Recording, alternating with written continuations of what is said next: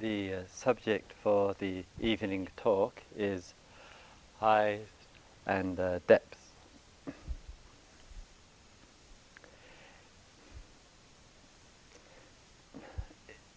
Last uh, spring uh, time, I was giving a talk at the Cambridge Insight Meditation uh, Center in uh, Massachusetts and general theme of uh, awakening in life. And while uh, giving the talk, I um, made a, a single uh, one-line comment, and I said, um, "Nobody ever got to the end of their life." No, I asked the question: Did anybody ever get to the end of their life wishing that they had spent more time in the office? And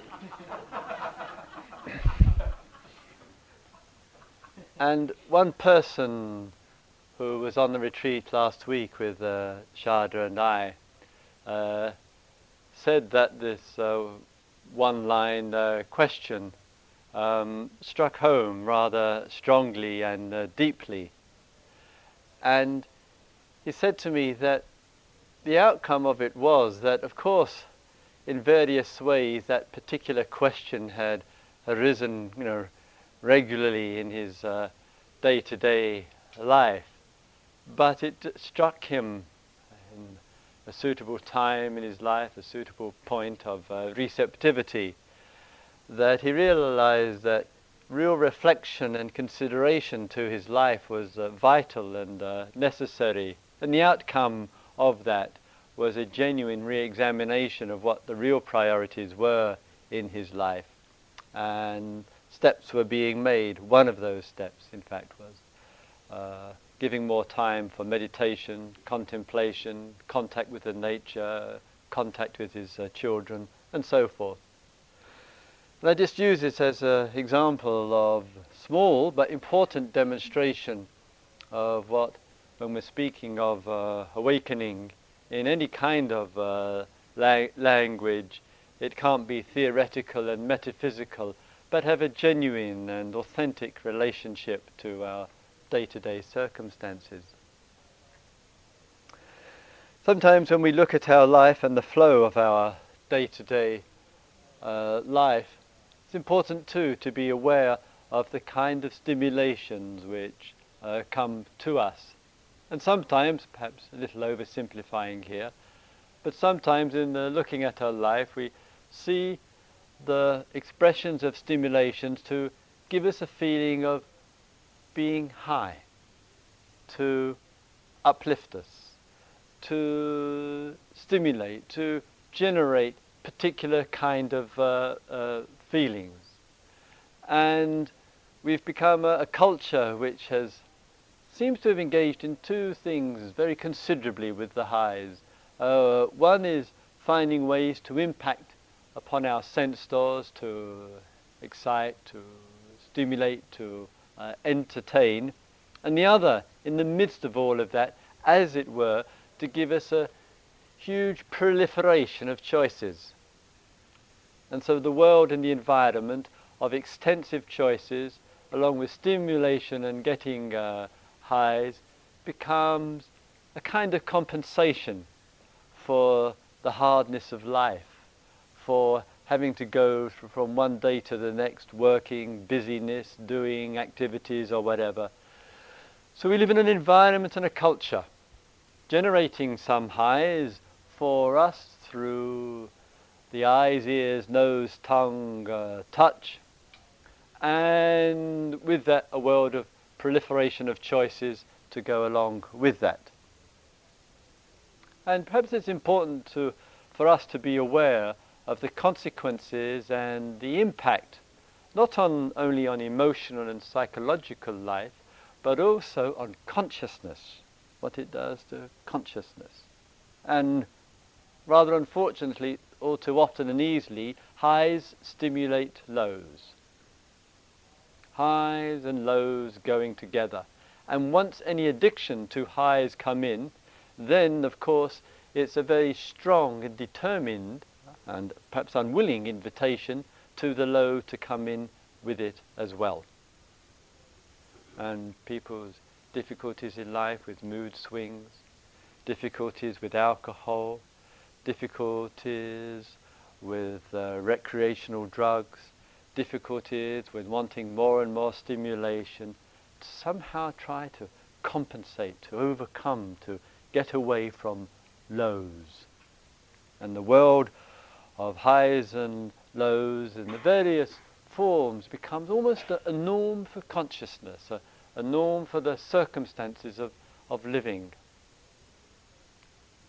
And even if we are relatively successful in having frequencies of, of highs, and sometimes even in, amidst the very uh, uh, energy of, of it all, sometimes we sense there's dissatisfaction. Sense there's something actually unfulfilling about it. Just today I was uh, uh, down downstairs looking at one of your uh, local newspapers, San Francisco uh, Chronicle. You haven't missed anything during today, incidentally.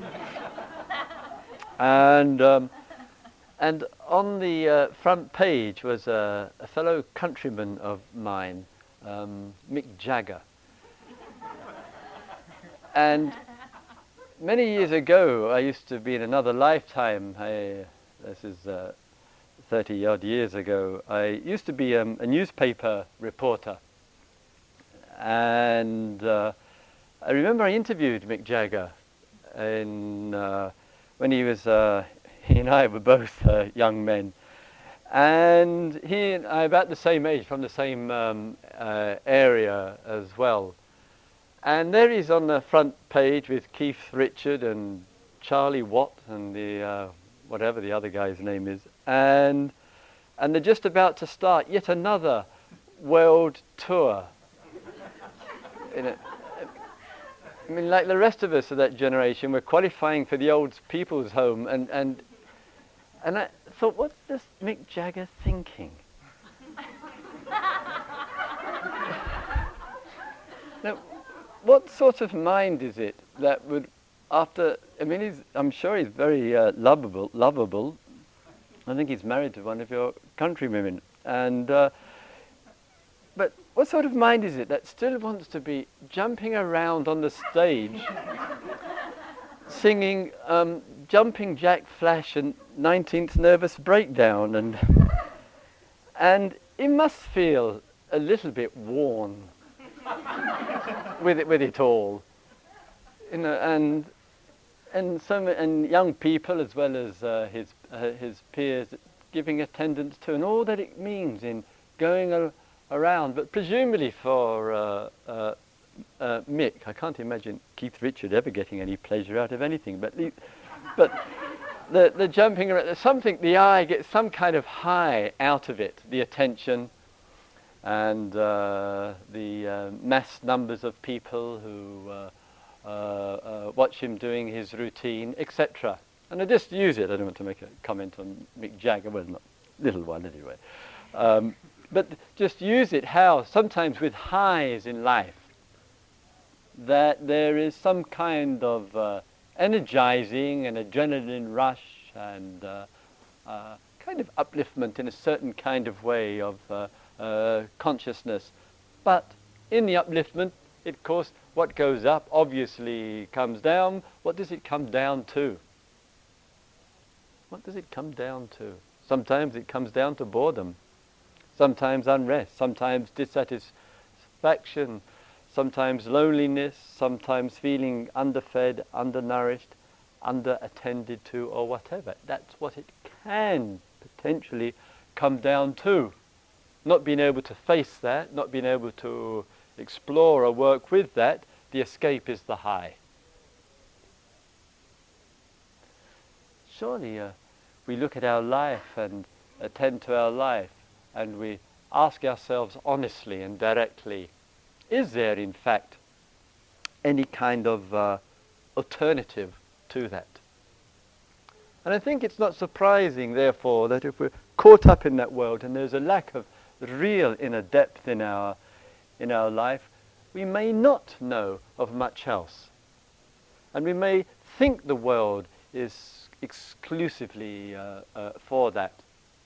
And sometimes we can get high on a new thing. Yesterday, uh, the day before yesterday, Sharda and I were uh, on the uh, on the flight, and uh, with all the usual um, meals and that being provided for us. I wouldn't recommend United Airlines for its food.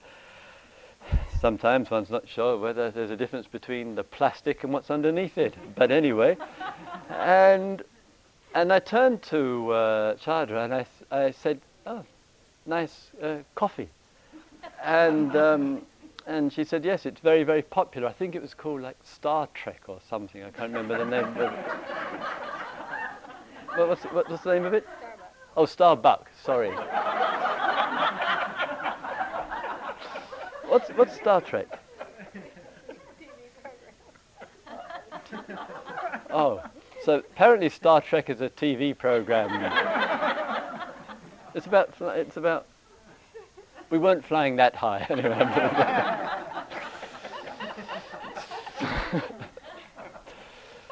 so the situations in our life where, I have another very good high story, I have to squeeze this one out, and then I get to a little bit more uh, uh, uh, depth. But sometimes, so sometimes there's this.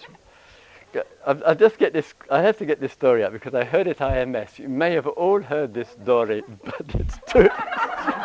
it's just too. It's a too much story, and um, um, some, sometimes in life, one's life going along just in the flow of, of, of things, nothing ordinary, nothing special then out of the mind comes, I think this is where we need to attend to, a kind of impulsiveness comes, and an impulsiveness to do something different.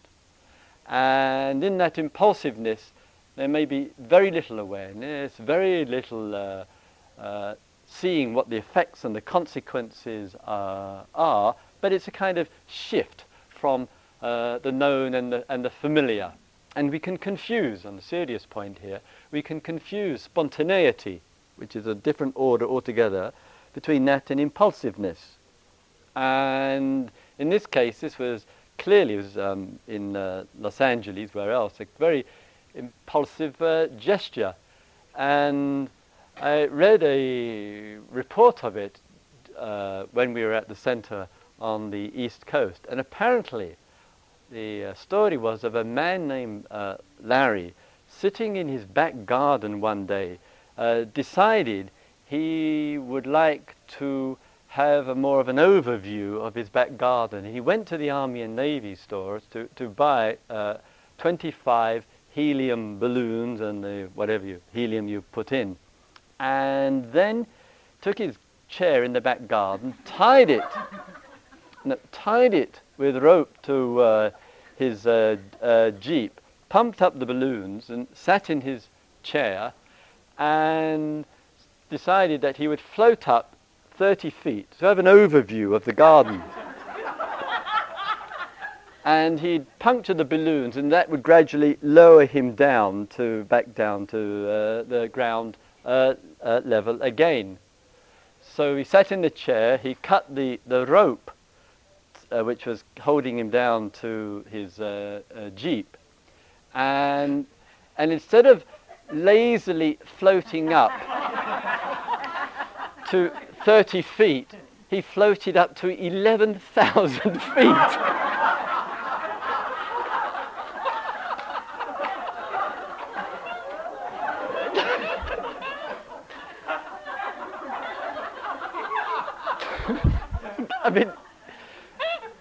Imagine the, the feelings and sensations? It's a true story. He's floating up there 14 hours. and while floating across the sky, a Continental Airlines plane coming into Los Angeles International Airport spots this guy.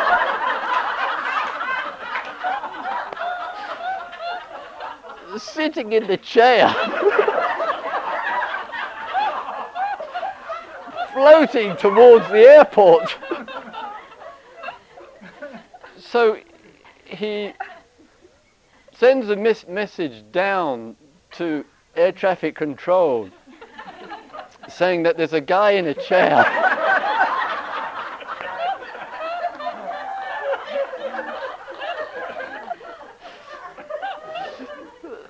So he floats straight across LA airport and straight out to sea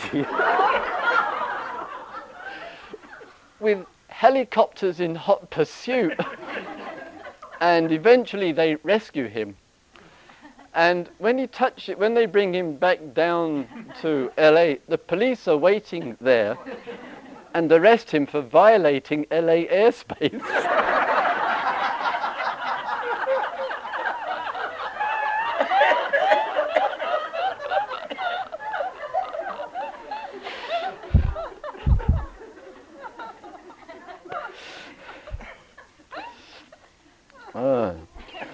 So this is a, a, good example of what happens when people really get too high and just take off. So from impulsiveness, there, an idea comes. One fastens on the idea. One has no space around it. One's fixed of it. Seems a good idea at, at uh, the time, but it lacks you know, awareness, risk to oneself, risk and danger in this case to, uh, to others, and fortunately this had a, uh, safe and uh, amusing uh, outcome uh, to it all. But I think somewhere in all of that is a uh, lesson for all of us in terms of everyday, ordinary mind, what runs through it, what happens if we grasp onto it, and there's a lack of awareness and impulsiveness, outcome, as I say, can be work out well, okay, could work out with great risk or, or whatever, whereas spontaneity carries with it natural awareness, natural recognition. No guarantee of outcome, obviously, but that kind of awareness and income, which is uh, creative and expansive and um, not bringing that kind of um, foolishness, foolhardiness that can occur, occur in our life. But all of that, and in many other spirits of adventure and all the wonderful ways that that can, can arise, as I say, can bring all right, a, a movement and a high in various, various ways. And we see through the countless ways people endeavor to have that, which is their right, and not to undermine it. But is that all? Is our life just kind of trucking along from one day to the next? With those forms of uh, lovely and innocent highs, those forms of addictive uh, ones, those forms of a danger, dangerous ones, or is it also that spirituality and its diversity as well can keep offering another kind of high to have through various ways and means of stimulating consciousness? It could be at the expense of depth. Dharma teachings are not concerned with highs, that's concerned with depth. It's another way in which joy and happiness begins not through a lightness of highness, but through a groundedness in cellular life begins to show itself. And therefore, as it were, it's in stark and distinctive contrast from highs and ordinariness. It's, as it were, the other direction altogether.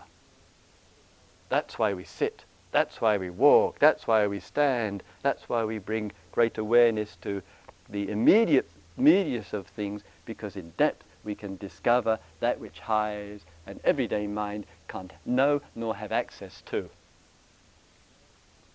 And of course, sometimes our own culture has made a lot of confusion over this. I'm thinking of uh, drugs, uh, recreational drugs, or spiritual use of them. I'm not quite sure how much they ever did for genuine transformation. I think it, we have to look in uh, other ways, in natural resources for transformations which genuinely sustain themselves. Of course, there are benefits that people have had from that uh, uh, culture. But as you and I know only too well, look at the huge numbers of people who have uh, suffered and continue to suffer through uh, abuse and misunderstanding in uh, so many areas. So we say, okay, I look at my life, look at the, my everyday mind, my ordinary mind, as it goes from one day to the next. I look at the highs of life and acknowledge and take uh, good note of those. But I say, well, if there is more of life, and if I'm going to have some depth in my life and find that, it will need some sacrifice from me. It, can't, it won't just come easily and naturally in terms of something I deserve. It's something that we commit to and we connect with and begin to get a sweetness of the taste for that. We get a feeling for all of that. Then uh, it begins to come rather from initially from effort and then perhaps into a more effortless kind of mode. Not easy, never easy.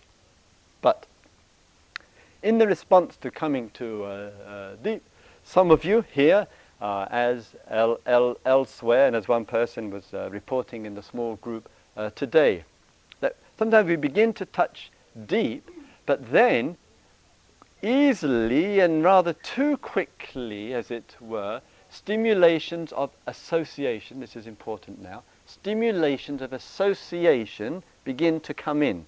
And we can find ourselves slowly or quickly kind of drifting towards a kind of psychological, therapeutic way of perceiving.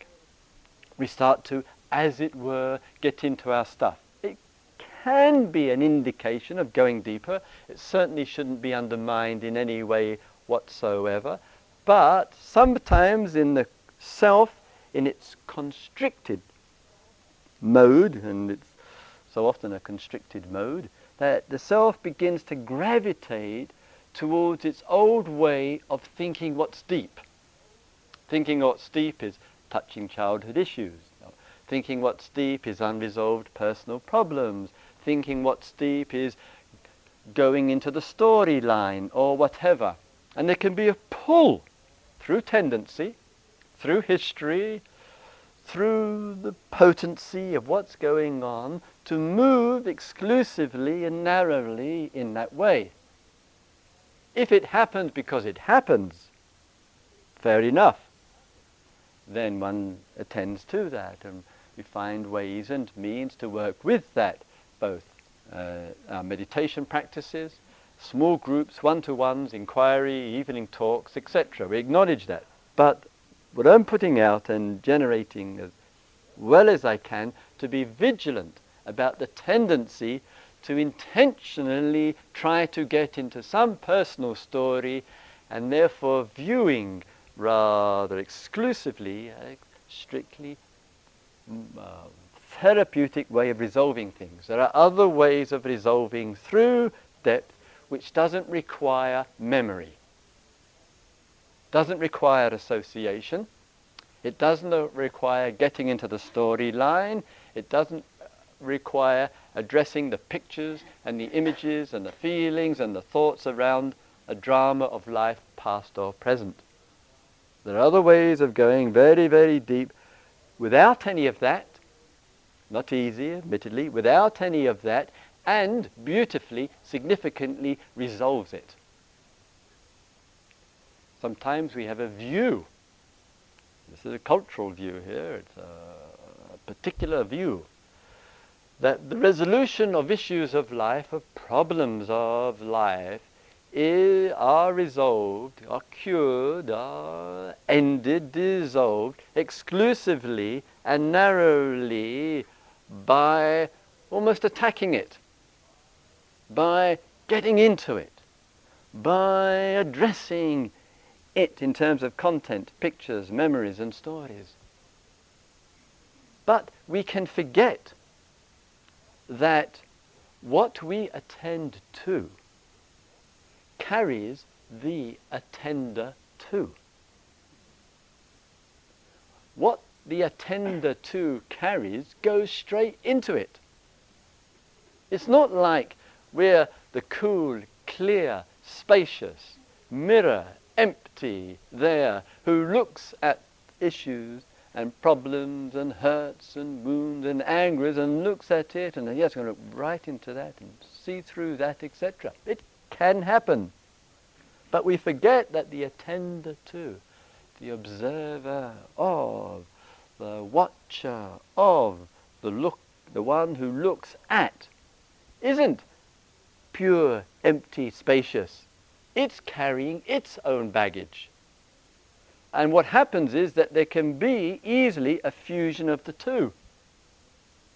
And therefore there's a mixture of watcher and watched, witness and witnessed, observer and observed, seer and the seen, experiencer and the experience.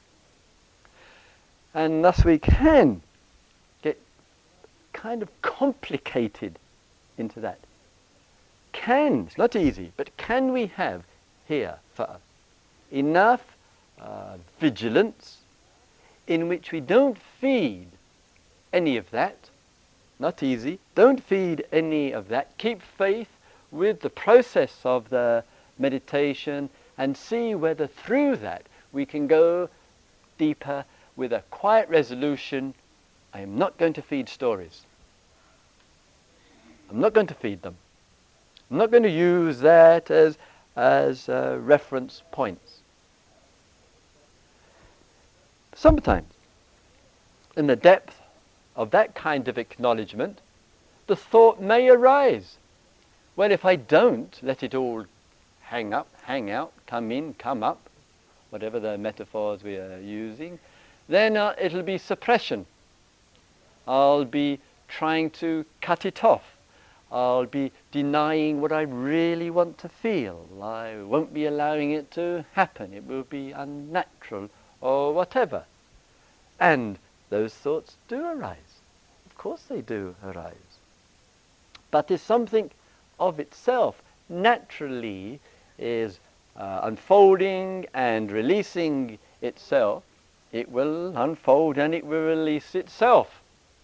And we should never give too much authority, I would say, to the power of the self to stop what arises from arising. Never to give too much power to the self. To imagine it can stop arising what's going to arise. Self doesn't have that much power. In fact, it's pathetically little. And therefore, we say, can we just bring enough awareness, keeping faith with the processes of the meditation, keeping faith with the potential to go deeper uh, with it, not feeding the story uh, lines, and seeing what unfolds through that. Still, as I say, to, to repeat myself a second or third time here, yes, if something really is coming through, does need attending to, yes, of course, therefore we attend uh, to, and that must be respected and acknowledged uh, here. Might be for the uh, first, uh, for those of you here for the first, first time here, that all of this will seem a little uh, uh, strange and uh, unusual for you in countless ways that it, that it can be. And in the very process of things, of actually uh, being in a, a situation like, like this, of course, numerous thoughts may um, arise. And those thoughts can spin endlessly. They can spin around and about the other people, some curiosity, what's going on here. Uh, uh, thoughts can spin out of one's mind with regard to oneself, uh, with wondering what it might be like tomorrow, or the day after, or the day after, or what one will do at the end of the retreat, or gosh, it's one day down, thank God, just another four and a half, or whatever it is to, to, to go, and then the great liberation. And so all of these thoughts can be uh, manifesting obviously uh, through, uh, through the mind in uh, different ways. But what's going on with us when, with the thoughts which are arising and the diversity of them, who is the one who's giving more authority to some thoughts than the other? What's going on when we're just sitting and innocently, watching our breath or attending to the moment, walking up and down or doing a little standing meditation. And then lots and lots of thoughts come in. In one appalling television advertisement in uh, uh, Britain by uh, Peugeot cars, incidentally, the guy is driving through the streets of uh, Paris or London or some other instantly forgettable city and having a fantasy about saving the world. In one fantasy, he's picking up a child who's about to be run over by a truck, and another is in the war zone rescuing people. And then he gets out of his car at the end outside the office, and then up and is playing music of M people, of find the hero inside of yourself. And then up comes the thing about Peugeot car, and then it says the average person has 13,168 thoughts per day. Well, I don't know who's been counting, counting them so precisely. I can't imagine it was the guys in the advertising agency. And then out of those thoughts, some of them were about Peugeot cars or whatever. Please try not to spend the rest of your retreat contemplating that car. And the thoughts arise. But what is it out of the whole myriad number of thoughts and all the diversity on them, of them, that some are picked out, highlighted, accentuated, built up, and made much of, and others just run through and dance in and out of existence and have no relevance? Who's choosing? Who's the selector? Who's saying this thought matters more than this thought? But when you and I are thoroughly identified with certain thoughts and not so identified with uh, other thoughts, we'll hardly know what the source of thoughts are. Because it's strong identification with some, less with others, none with others, and we move in this world and we may never have come to enough depth in our life to say, well, who the hell is it that's generating these thoughts which matter, don't matter, really matter, incredibly important, and utterly trivial? Who's deciding all of this?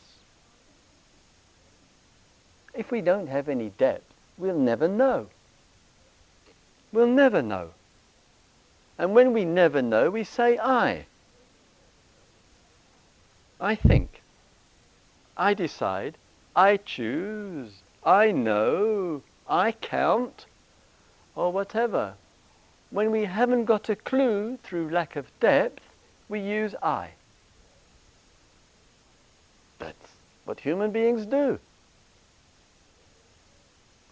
But supposing we're a little bit more humble and a little bit more innocent and a little bit more conscious with a little bit more depth, maybe we'll say, actually, I don't know from where all this springs. I'm not going to say it springs from me. I'm not going to say I created my own thoughts, I choose what I think. I'm not going to say that anymore.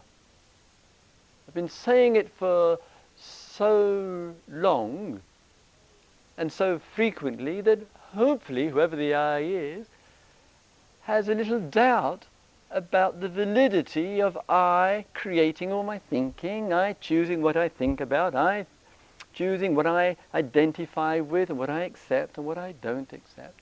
I'm not going to use I in that way. Therefore, I'll say, I don't know. I doesn't know. I hasn't got a clue. I is going nowhere. I am stuck. And if can allow ourself, our I, to recognize that which requires some humility, maybe we'll go deep. Maybe. So, in looking at the movement of our life, outer to inner, high to ordinary to, to deep, one contribution to greater uh, depth, of course, is the process of meditation. That's what it's concerned with. And the actuality is, it happens in spite of ourself. In spite of ourself. I remember years ago, Sharda and I in Bodh Gaya, we gave a retreat. And one person on the retreat, whatever, 100 and whatever it was on the retreat, but one person on the retreat was from Eastern Europe, I think he was from Poland, didn't speak a word of English, not a word, and there was not one person on the retreat who could speak Polish. But he wanted to be on the retreat. Couldn't read the instructions, couldn't understand the instructions, couldn't follow the evening talk, didn't know what the word next to the timetable meant. Person had come straight out of Poland, didn't know a word, straight into India, the doors had opened, she was out of Poland like a rocket. I haven't been to Poland, no comment. And finds herself in India, finds herself in Bodh finds herself in the, in the retreat. So, when people were sitting, she sat. People were doing walking meditation, oh, walking slowly, walking, walking, walking slowly, just sat there quietly in the uh, evening talk, in the inquiry period, or whatever it, whatever it was. And we couldn't do any interviews with her, or whatever. She just did what she was doing, what we were all doing, etc., and just using her eyes as the, as the reference point. It was perfectly apparent as the days were going by, one could sense it with the person. Depth was taking place. Come the end of the retreat, she came and huge bear hug. Mm-hmm. Wonderful. Appreciation and presence and, and depth. Why? Naturally. Just by sitting and being still. One sits and is still. Depth will come. Why? The mind's got nowhere else to go. Can't go high. How many people get really high sit, sitting? Happens, but ordinary mind starts to give up on itself. Depth begins to come just through the stillness of being.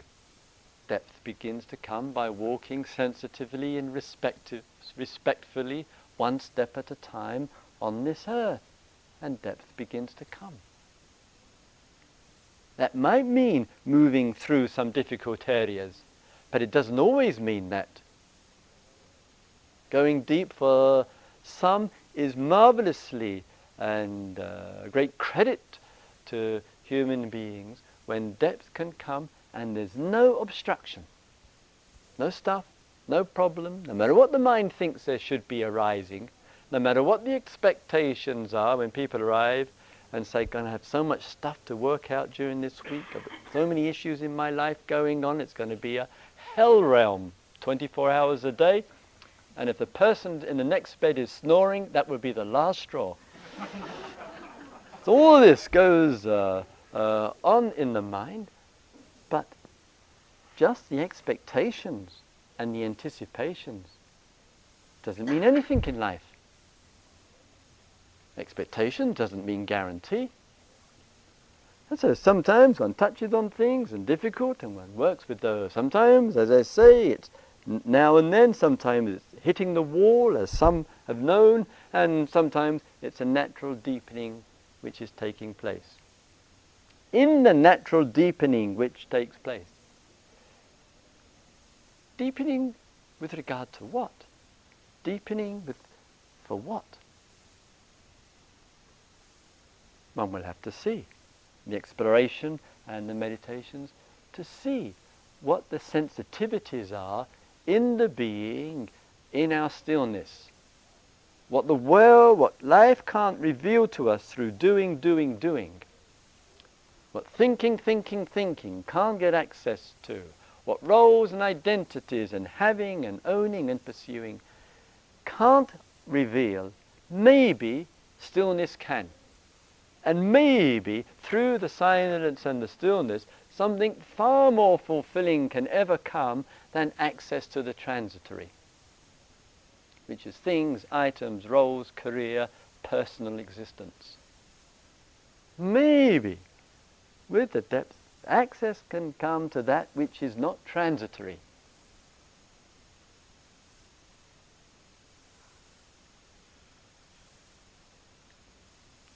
I mentioned yesterday evening that uh, in uh, the Dzogchen tradition, sister uh, tradition of uh, uh, Vipassana, and one two friends and um, speaking to me uh, um, about it, and I think it's some good skillfulness by the uh, Rinpoche, by the uh, uh Dzogchen uh, uh, teacher, that sometimes in the um, meditations one can kind of get a little bit um, stuck or a little bit entranced or a little bit um, complacent, kind of uh, frame or mindset of um, kind of bit gluey and stuck together, kind of feeling not going anywhere, things, things like that.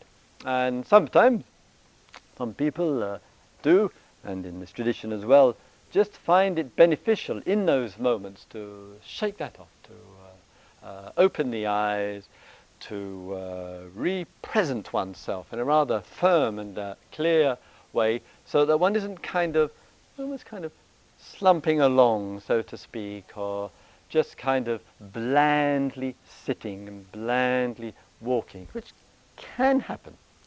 And if that does happen, then it can be useful just to shake it loose a little, little bit. So one isn't just getting a little bit fogged in, uh, so to speak. And therefore, we do need to uh, catch ourselves to, in order to see as well and as clearly as we possibly can what's going on right here, right now. What's going on right here, right now. Some where there is a presence and natural depth and a sense of uh, natural depth. There's again one person in the uh, one of the small groups was uh, speaking uh, today.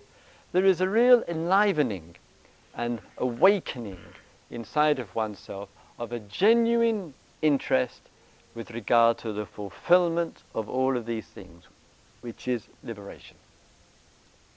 And when the, there is a sense of well-being, the sense of well-being, it's almost in the sense of well-being, as it were, we cannot forget ourself, as it were. Sense of well-being, not so preoccupied with what goes on from uh, head to toes. And there can be, and there is the potential for, a sense and a re- receptivity about the nature of what liberation really is. And therefore, it isn't something vague, abstract, uh, theoretical, far removed from day to day life. It is something very immediate and very uh, accessible and in various ways, as much as skillfully we can, we keep pointing to great liberation which effortlessly and easily embraces and accommodates the event called life, the event called my existence, the event called myself, my personality, or whatever language we might, uh, might uh, describe. All of, all of that is uh, when there's a presence and therefore a certain uh, depth. And it's important, finally, in depth, that some of you have, over the years, and particularly I have in mind here, those of you who have a lot of exposure to uh, uh, teachings and hardcore practices. There are people in here who have done long-term retreats, people here who have uh, been uh, elsewhere, have been in uh, monasteries and uh, ashrams and uh, retreat, personal retreats, etc., etc. All, all of that diversity. And sometimes in some of the teachings, including here, there can be, as it were, a certain kind of intensity. And that intensity can be appropriate and be Im- important. But there are, for some people, a confusion. It's a, noticeable one in the Vipassana circles, in Zen tradition uh, as well, I notice. And that is that if there is attachment and identification with intensity, rather than with clarity, with intensity, one of the outcomes of that is one can keep having the feeling I'm not deep enough. And one therefore uh, sh- should be more intense. And with more intensity and pushing myself harder, I will go deeper. Not necessarily. One might just put pressure on the mind. One might create stronger feelings of intensity and confuse intensity with going deeper. It's a natural process. It's a natural way of being that it happens uh, in that way. Our commitment to that is silence. Our commitment to that is to awareness with the posture, to presence here and now, to a feeling of being alert as possible, and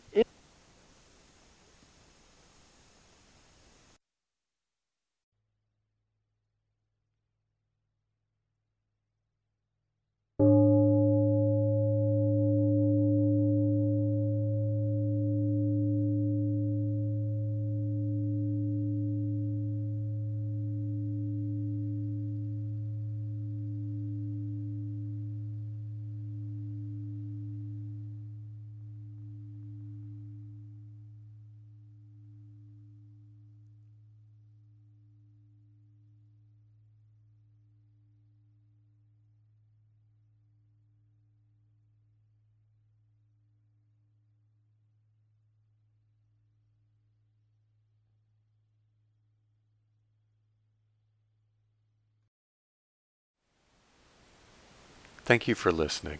To learn how you can support the teachers and Dharma Seed, please visit dharmaseed.org slash donate.